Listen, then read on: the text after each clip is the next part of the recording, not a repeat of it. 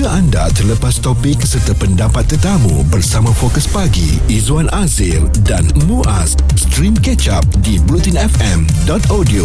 Kemalangan boleh berlaku bila-bila masa, dan lebih menyedihkan lagi, kemalangan itu berlaku bukan sebab kita, Izwan. Kita memandu di jalan yang betul, di lorong yang betul, tiba-tiba ada orang langgar di belakang kereta kita. Dan akhirnya insurans kita yang kena dituntut oleh pihak yang melanggar kita. Netizen menulis ya, motor punya pasal merempit dekat lorong tengah, lepas tu jatuh depan aku dekat lorong kanan, kemudian claim aku yang langgar dia dari belakang, dashcam tak ada, dah jadi satu kerja pula aku yang kena saman. Dan ada seorang lagi bercerita, tiba-tiba mat rempit langgar daripada belakang, malas nak cerita detail sebab aku tak ada dashcam dan NCD aku jadi kosong balik, padahal dah makin murah dah apabila renew Rotex dengan insurans aku. Tetapi itulah harganya apabila tak ada dashcam dan kita kena langgar dengan mak rempit, mereka yang habiskan insurans kita. Jadi hari ini kita nak bincangkan bersama mengenai tuntutan insurans dan juga saman yang nampaknya macam berat sebelah, oleh kerana kita semua sedia maklum bahawa kalau kenderaan tu lebih kecil daripada kita, kita melihat kenderaan yang kecil tu tak salah, kenderaan besar yang bersalah. Walaupun motor tu mungkin berlumba, ada sebelum ni kes viral apabila Myvi ni dilanggar oleh motor yang tengah buat Superman. Jadi kalau macam tu, kalau tak ada dashcam, berkemungkinan bila anda nak claim kepada motor tersebut, motor tu boleh mengatakan dia tak salah dan anda yang langgar dia. Jadi proses tu akan lama, Izwan. Tapi kereta kita dah kemek. Jadi bila kereta kemek, kita dah tak boleh nak claim insurans kerana kena menunggu kes itu selesai. Jadi ini suatu pembelajaran untuk kita semua ya, supaya kita jangan berkira sangat untuk pasang dashcam, supaya boleh menjadi bukti. Sebab sekarang ini kadang-kadang kita bawa dengan baik, dengan tenang, dengan begitu bersopan santun, tetapi tiba-tiba menderu di kiri kanan kita motor-motor mat rempit ini yang dibawa dengan cara berbahaya sekali. Dan silap hari bulan mereka melanggar kita, tetapi sayangnya yang kena saman tu kita, yang habis insurans akibat tindakan mereka itu juga kita. Jadi kita nak bercakap tentang hal ini, apakah adil bagi kita yang tidak melakukan kesalahan tetapi insurans kita pula yang kena tuntut, dan juga kita yang kena saman apabila melibatkan mat rempit. Izwan Azir dan Muaz di Catch Up Buletin FM. Hati-hati untuk anda sekali lagi memandu ni kan. Sebenarnya bila kita start je kereta tu, kita mula je bawa kereta ataupun motor, kemalangan ataupun bahaya tu boleh berlaku di mana-mana saja. Ia bukan sahaja akibat kecuaian diri kita sendiri, tetapi kesalahan pihak lain juga boleh mengakibatkan kemalangan yang kadang-kala boleh meragut nyawa kita. Dan kejadian seperti pada Jumaat lalu ya di Klang, di mana seorang penghantar makanan maut manakala seorang penunggang motosikal parah dalam kemalangan melibatkan 5 kenderaan di persimpangan lampu isyarat Jalan Meru, Jalan Haji Sirat di Klang. Dan ini memerlukan penelitian yang teliti daripada pihak polis, daripada pihak insurans, siapa yang bersalah dan siapakah yang perlu dipertanggungjawabkan.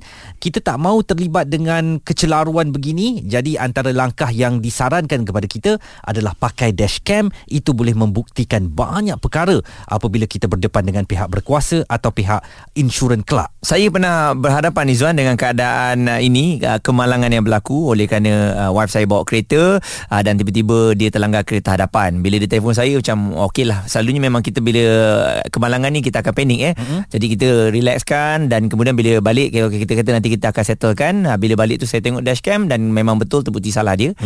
Bila salah dia tu kita terus telefon kepada orang yang kita langgar tu. Mula-mula dua-dua dia nak buat laporan polis tapi bila kita tengok memang salah kita. Dan bila tengok kepada dia punya kemalangan tu mungkin tak berapa banyak sangat. Saya rasa macam rugi pula kalau saya claim pada insurans saya takut NCD tu nanti jadi kosong balik. Jadi kita bincang, kita selesaikan secara luar dan saya bayar terus kepada dia. Ini bagi menyelamatkan NCD saya lah daripada yang dah ada 55% ni jadi kosong semula. Bagaimanapun, berbeza dengan Lainah Mutalib yang menulis di Facebook ya, bila anda terlibat dalam kemalangan jalan raya, anda ada dua pilihan. Sama ada yang salah bayar pampasan secara tunai tanpa melibatkan insurans atau claim insurans yang bersalah seperti kisah Muaz tadi, tetapi katanya kalau saya nasihatkan pilih claims insurans yang bersalah. Dan dikongsikan oleh Hazman Rotex, katanya bagus juga. Ini bagaimana pula kalau yang langgar lari. Kita nak claim pada siapa? Kita tak nampak pun kereta tu, tak ada pun nombor platenya. Dia kata jangan takut. Yang pertama sekali, buat laporan polis, pergi ke balai polis berhampiran dalam masa 24 jam. Berikan butiran yang diperlukan mengenai pihak yang bersalah, iaitu langgar lari tu.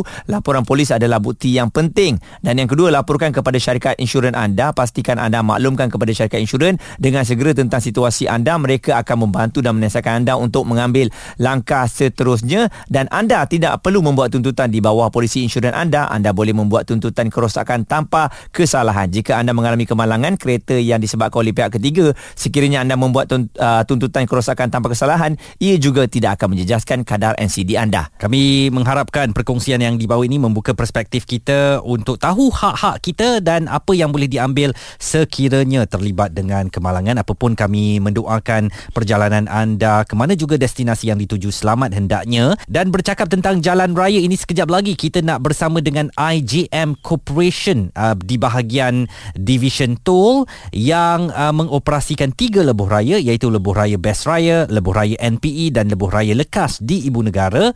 Kita nak bersama dengan Ketua Pegawai Eksekutif Division Toll IGM, Puan Wan Salwani Wan Yusuf. Stream catch up Buletin FM bersama Fokus Pagi, Izwan Azir dan Muaz di buletinfm.audio. Senang sekali anda terus dengarkan Fokus Pagi Izwan Azir dan Muaz di Buletin FM. Dan kita bercakap tentang insurans ini. Kadang-kadang memang susah nak dituntut apabila kita tidak ada bukti. Dan banyak kes, termasuk seorang pemandu motosikal di Pulau Pinang yang motornya total loss. Siap kaki kanan dia pun kena potong lagi, dan dia tak boleh buat langsung claim insurans. Ini berlaku dalam satu kejadian langgar lari kerana dia tidak dapat membuktikan kejadian berkenaan. Jadi ini bagaikan sudah satu ketidakadilan kepada dirinya. Sudahlah dia menjadi mangsa, dia tak boleh tuntut insurans dan dia pula hilang daya kemampuan dirinya akibat kecederaan yang berlaku. Satu kakinya terpaksa dipotong. Saya yakin setiap kali kita beli kenderaan baru, apabila insurans ni disertakan sekali, kita tak baca pun term tu. Kita just sign je sebab nak dapatkan kenderaan baru tu kan. Jadi apa yang boleh kita lakukan? Oleh kerana itu hari ini kita bawakan Puan Nur Zabita Mohamad Noor, merupakan seorang peguam. Jadi Puan, bagaimana ketidakadilan mengenai insurans yang dikabarkan berat sebelah ni? Kerana sekarang ni semua nak kena ada bukti dashcam. Kalau tak ada dashcam, maksudnya kita ni boleh diketepikan sewenang-wenangnya ke oleh pihak insurans ni Puan? Bagi sekiranya berlaku kesalahan melalui kemalangan. Kemalangan ni ada dua jenis. Selalunya kemalangan melibatkan kecederaan tubuh badan, dan satu lagi kemalangan yang kereta ataupun kenderaan sahaja yang rosak. Sekiranya pihak sana tu, contoh langgar lari, contoh tidak ada insurans, yang melanggar tu tidak ada insurans ya. Jadi dalam keadaan ni bila berlaku kecederaan tubuh badan, cuba falkan ataupun pohon kepada Malaysian Motor Insurance Bureau ya. Dalam keadaan kes-kes begini, sekiranya memenuhi syarat-syarat tertentu, bila kita submit kepada mereka, mungkin kita akan mendapat ganti rugi. Dan seterusnya, selain daripada solution terhadap dashcam tadi tu, ada lebuh raya tertentu yang mana mereka ada CCTV ataupun kamera. Jadi boleh pergi kepada bahagian lebuh raya tu untuk rujuk, untuk tengok. Sebab malangnya bagi kes-kes langgar lari ni, apabila pemandu yang melanggar tu tak dapat dikesan, bukan saja pembuktian tak dapat, malahan pemandu tu tak tahu kereta apa, lori ke yang langgar. Jadi kebiasaannya mangsa tidak akan mendapat keadilan. Sebab tu nasihat untuk mendapatkan dashcam tu memang sangat bagus sebenarnya. Dan juga dalam kes mat rempit yang melanggar kenderaan kita ini, tetapi kerana ketiadaan dashcam untuk membuktikan, akhirnya mereka yang memanfaatkan insurans kita dan kita pula yang kena saman. Dari segi perundangan dan keadilan ini, bagaimana proses itu boleh makan satu tempoh masa yang panjang, Puan Zabita, di mahkamah untuk dibuktikan? Bagi kes-kes yang melibatkan contohlah mak rempit, penunggang motosikal, kadang-kadang kecuaian tu bukan diakibatkan oleh orang yang disaman tu, sebenarnya kecuaian daripada pihak dia sendiri. Jadi di mahkamah ni bukan sewenang-wenangnya apabila ada tuduhan daripada plaintiff, iaitu contohlah mak rempit yang menyaman tadi tu, mahkamah terus mendengar bukti daripada mereka. Sebenarnya ada banyak pembuktian yang diperlukan di mahkamah. Contoh, apabila kita buat laporan polis, nanti ada lakaran raja, dan keterangan daripada pegawai penyiasat juga akan dipanggil. Dan banyak keadaan yang mana apabila plaintiff ni dia saman, dia kata yang menyebabkan kecederaan kecuaian 100% adalah daripada pemandu. Tapi apabila pergi ke mahkamah, rupa-rupanya kecuaian itu akibat sumbangan daripada plaintiff tadi yang menyaman tadi. Jadi dalam keadaan ini kadang-kala ada dashcam ke, tak ada dashcam ke, ada beban pembuktian yang perlu dibuktikan di mahkamah. Jadi sebagai pemandu tu yang dikatakan melanggar tadi tu, ikut prosedur. Apabila berlaku kecederaan, pergi sama-sama lapor. Ada setengah orang dia panik, dia tak pergi buat laporan polis. Betul. Dekat situ beban pembuktian pada kita dah, kenapa tak laporkan kalau awak tak salah. Jadi kena ikut prosedur lah. Jadi kenderaan yang besar dan juga kecil ni memang betul ke kalau kenderaan yang lebih besar akan dipersalahkan berbanding dengan kenderaan yang kecil walaupun kenderaan kecil tu melanggar kita? Oh tidak, sebenarnya dia tengok kepada fakta kes pada hari tersebut. Okey, keadaan jalan raya, contohnya lah, sama ada mematuhi had laju, banyak pemfaktorannya.